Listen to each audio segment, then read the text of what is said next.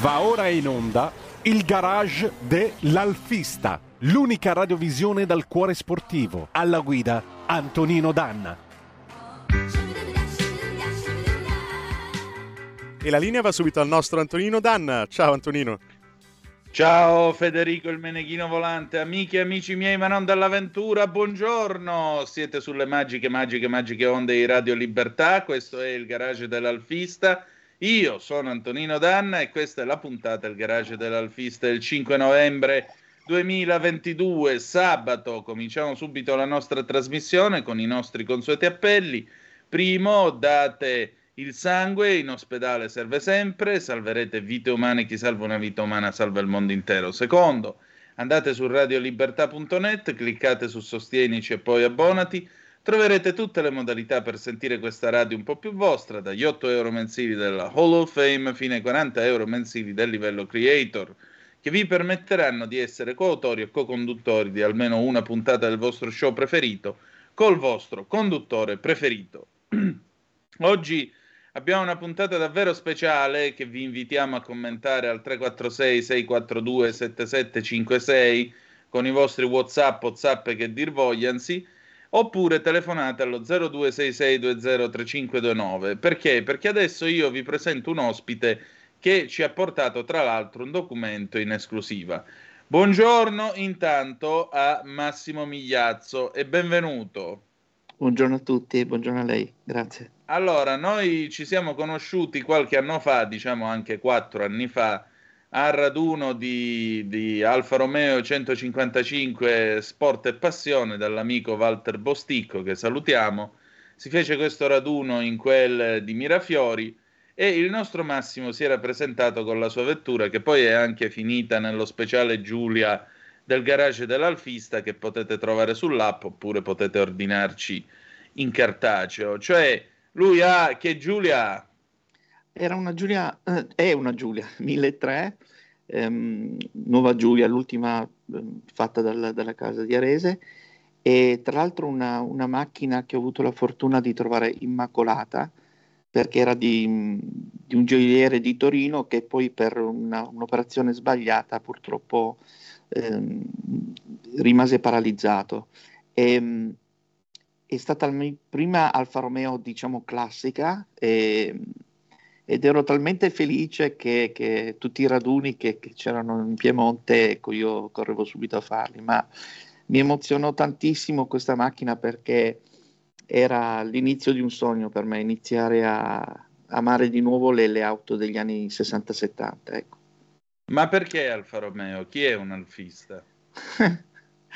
una, bella, una bella domanda.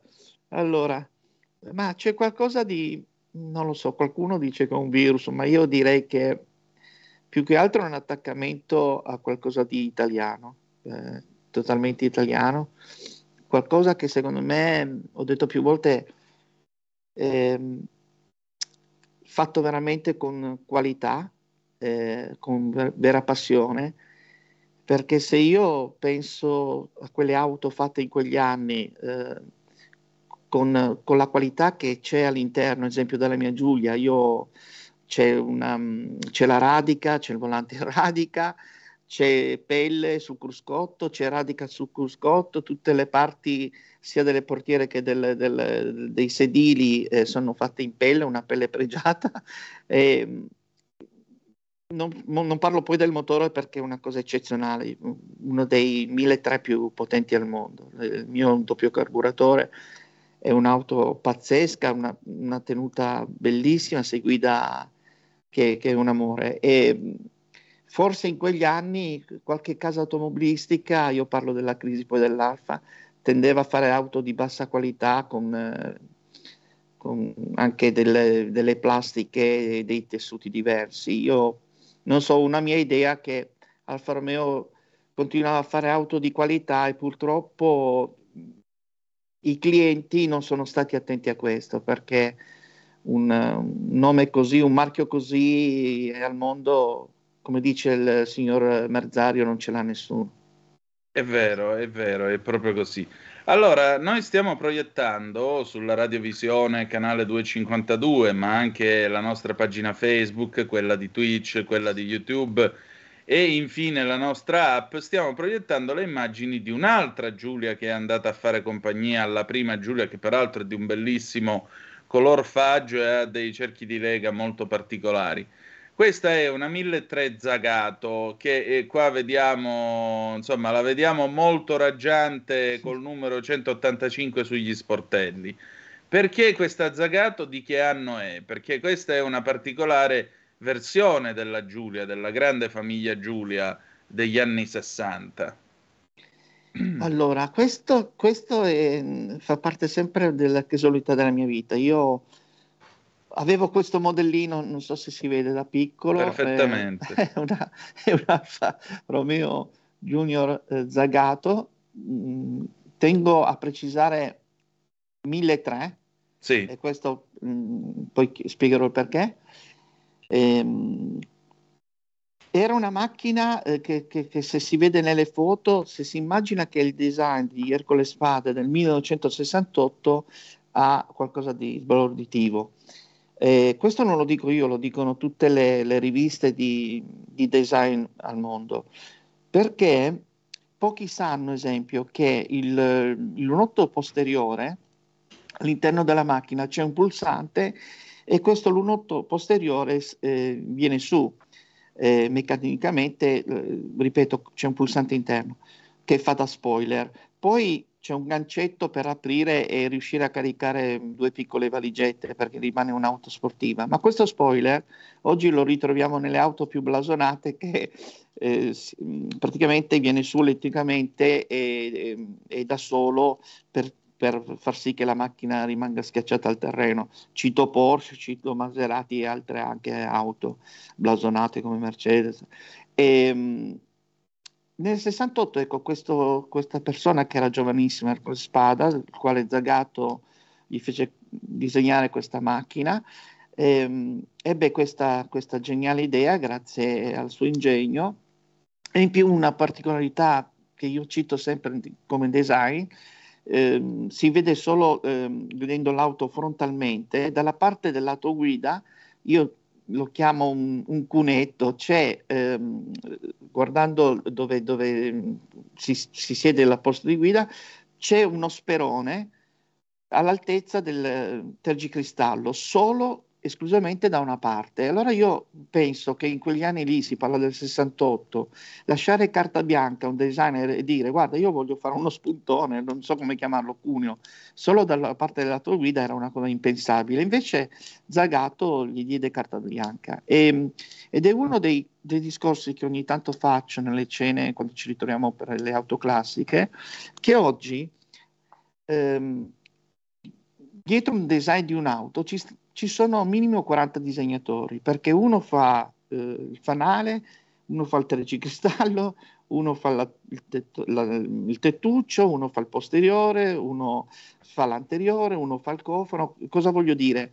Voglio dire che, dato che per me eh, tutto ciò che è design è arte, che un, un, Picasso non avrebbe mai fatto un quadro con un, con un, altro pittore, perché Picasso aveva il suo modo di vedere le cose. Ecco perché oggi tanti mi dicono, se togliamo i marchi alle auto, non riconosci più quali sono le auto italiane, eh, olandesi, svedesi, tedesche. È la verità.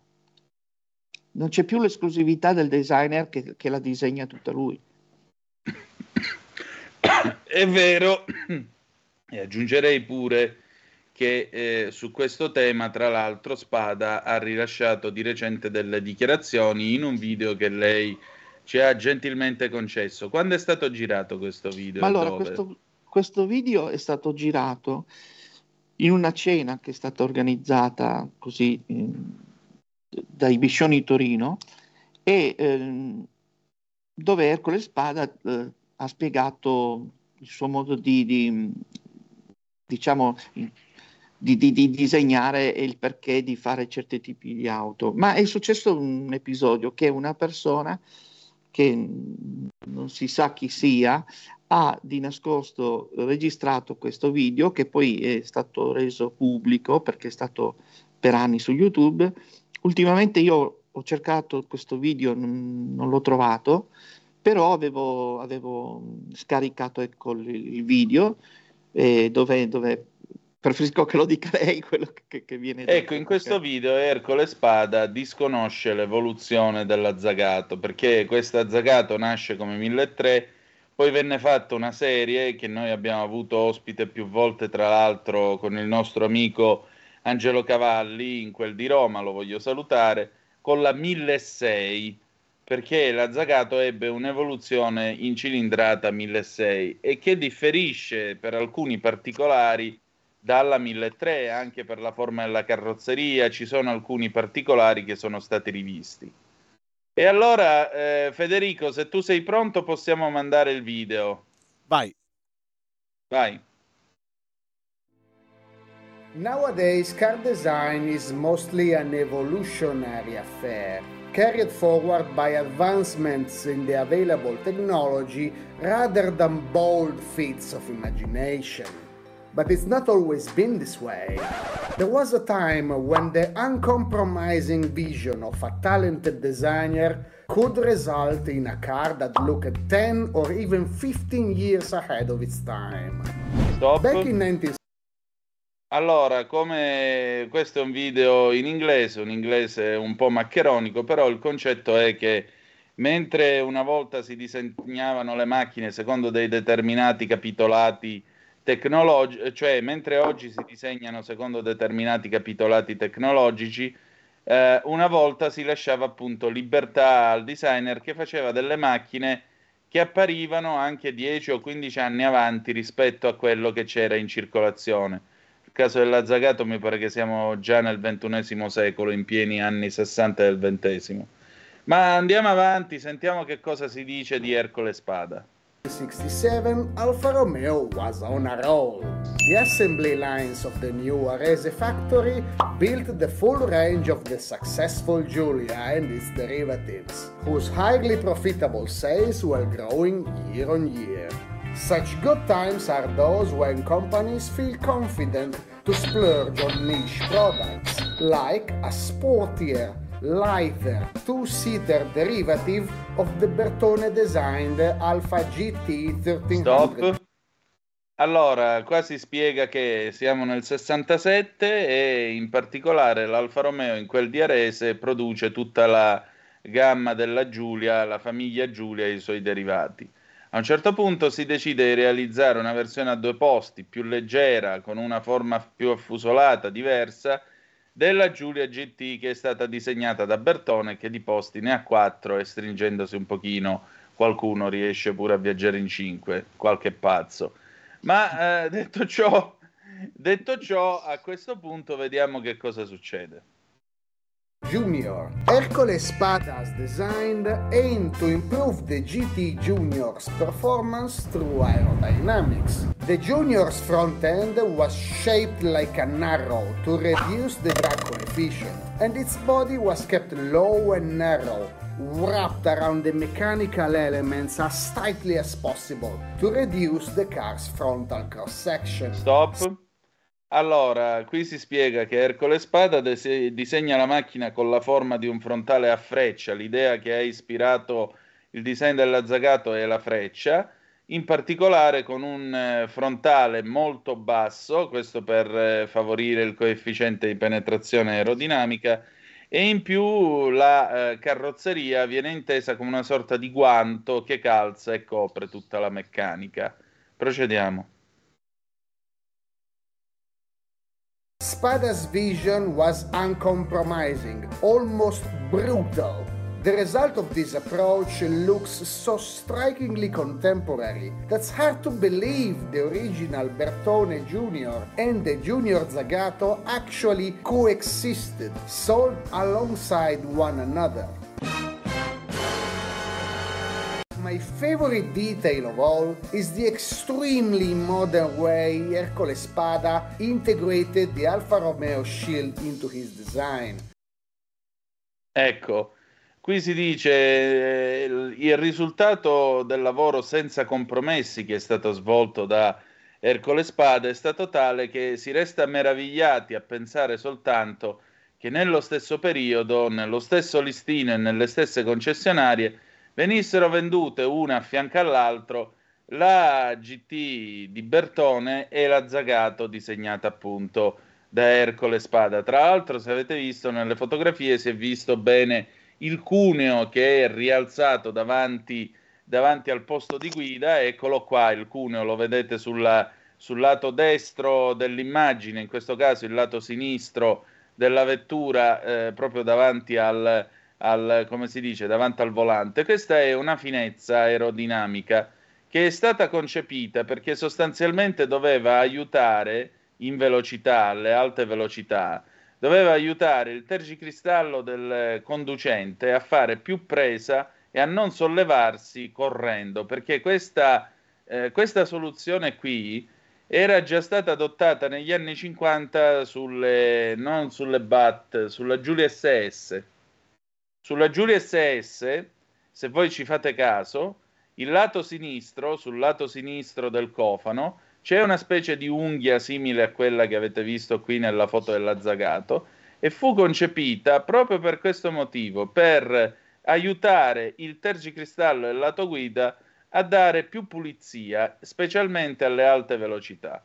Procediamo. Ah, la cosa più interessante è che, per chi sta narrando questo video, la cosa più interessante è il modo in cui eh, Ercole Spada, che vi ricordo ha anche disegnato la 155, Ercole Spada ha integrato lo scudetto dell'Alfa Romeo nel frontale della vettura. Prego Massimo. E anche un altro particolare eh, che deriva da, dagli aerei da caccia eh, di quel tempo è il plexiglass che c'è eh, nella parte frontale a protezione dei fari.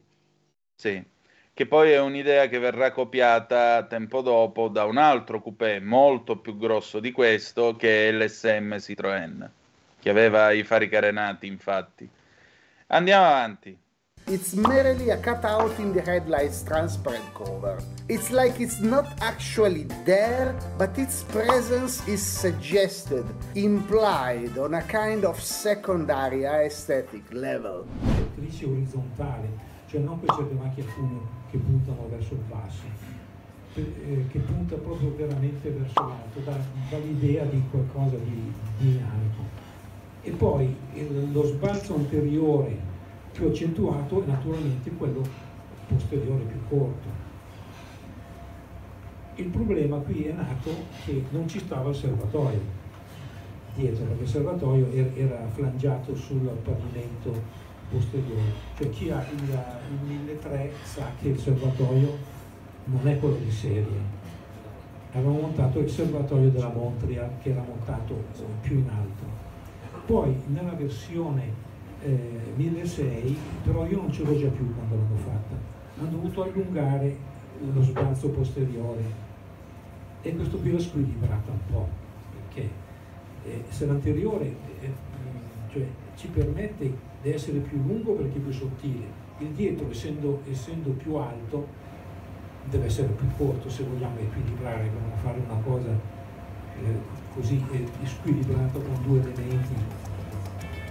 The Junior Zagato entered production in 1969, and the logistics of the operation were the most Italian thing you could possibly imagine. It all started out in Turin at the Maggiora Coachworks, where the bodies were built upon a spider floor pan modified at the rear because of the shorter rear overhang of the Ecco allora, pensate, eh, Ercole Spada ha spiegato appunto già questa prima differenza, il fatto che la eh, 1600, la Zagato 1600 abbia una parte posteriore più affusolata, più allungata, proprio perché ci misero il serbatoio della, della, Giulia ordinaria, mentre invece nella 1003 ci misero il serbatoio della Montreal, che era con gli attacchi più alti.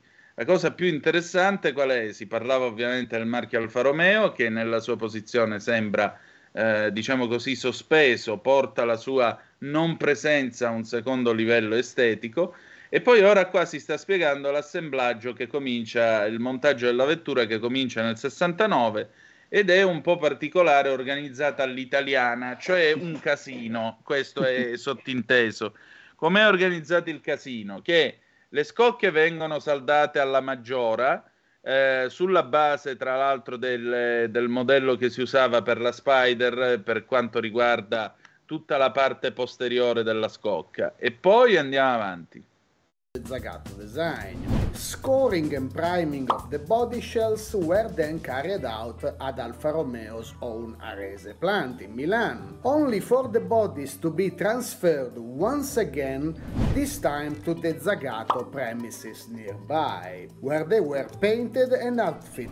Once ready, the bodies made one final trip back to Arese, where the little Zagato coupés would finally become complete cars with engine ecco, transmission. Ecco, ecco, praticamente un casino. Sentite che roba. Alla Maggiore facevano i primi punti di, saldata, di saldatura e di eh, assemblaggio della scocca, poi li portavano ad Arese.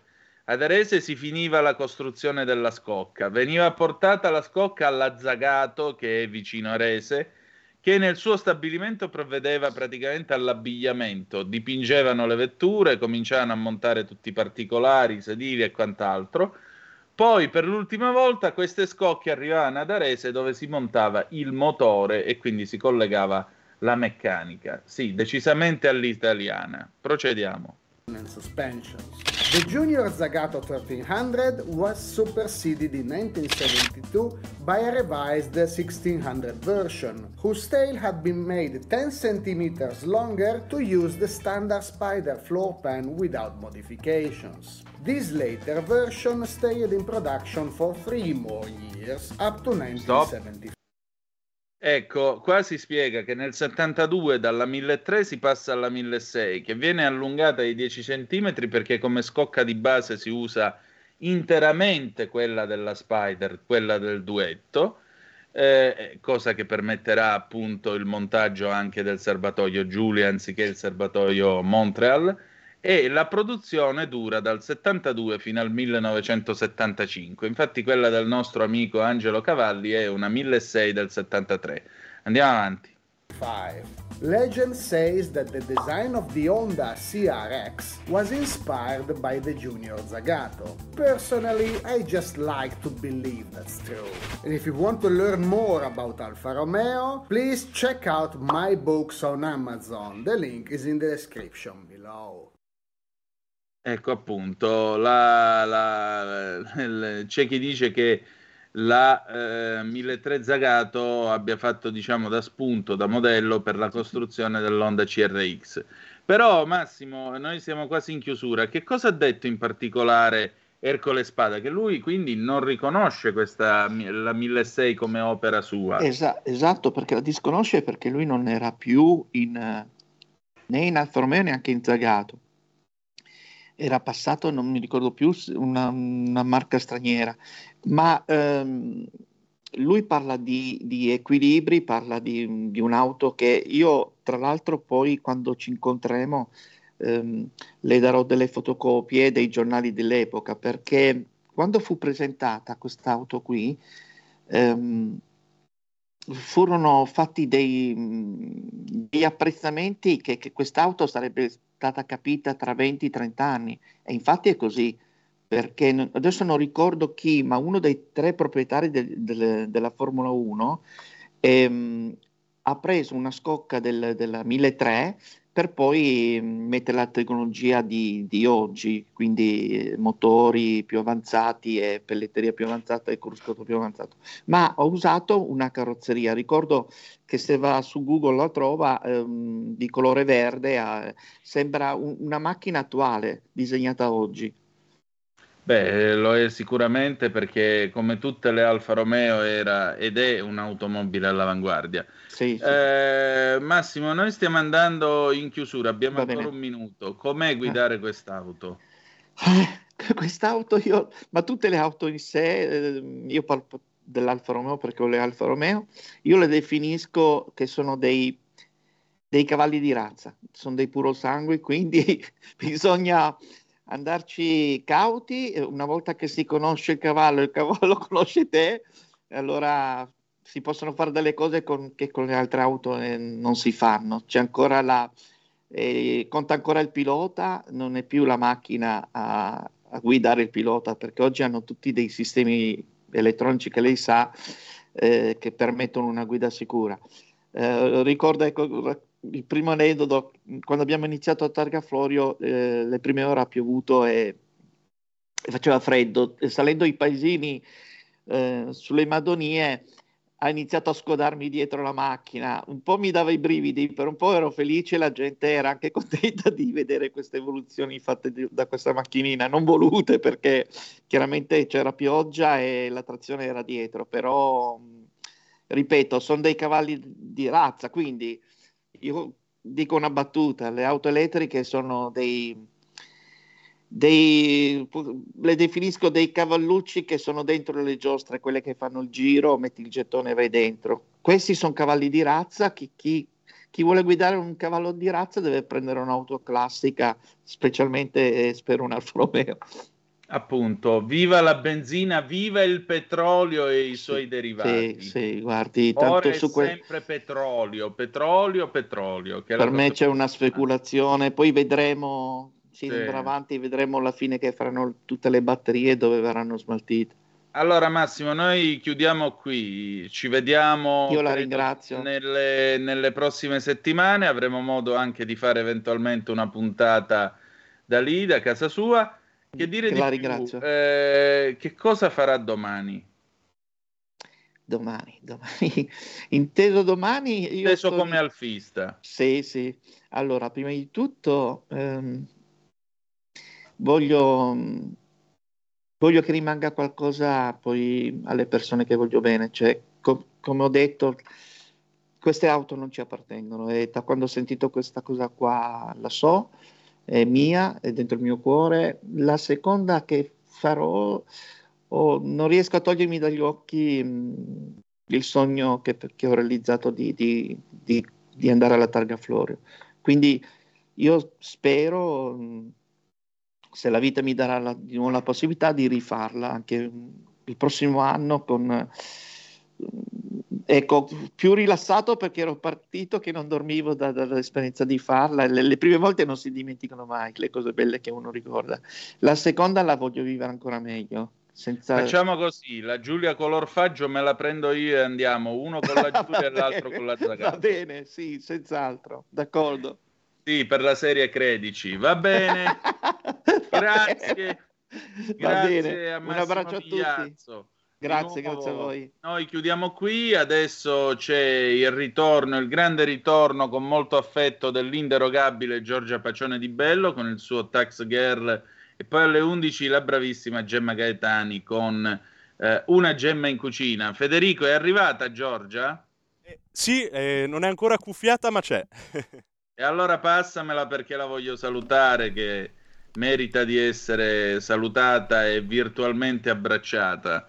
E che dire di più? Noi invece ci salutiamo e ci ritroviamo sabato 12 novembre alle ore 9.30 sulle magiche, magiche, magiche onde di Radio Libertà, sempre col garage dell'Alfista. Questa Zagato che vi abbiamo raccontato la troverete sul numero 16 del giornale che prepareremo eh, verso fine mese, sarà novembre-dicembre di quest'anno, quindi chiudiamo l'anno direi decisamente in bellezza, ci sarà tanto materiale che vi assicuro sarà all'altezza del numero attualmente disponibile sulla nostra app, mi raccomando scaricatela, l'app Alfista e trovate tutti i numeri della nostra rivista. Bene, noi abbiamo finito, Giorgia ci sei? Sì, Vediamo eccomi.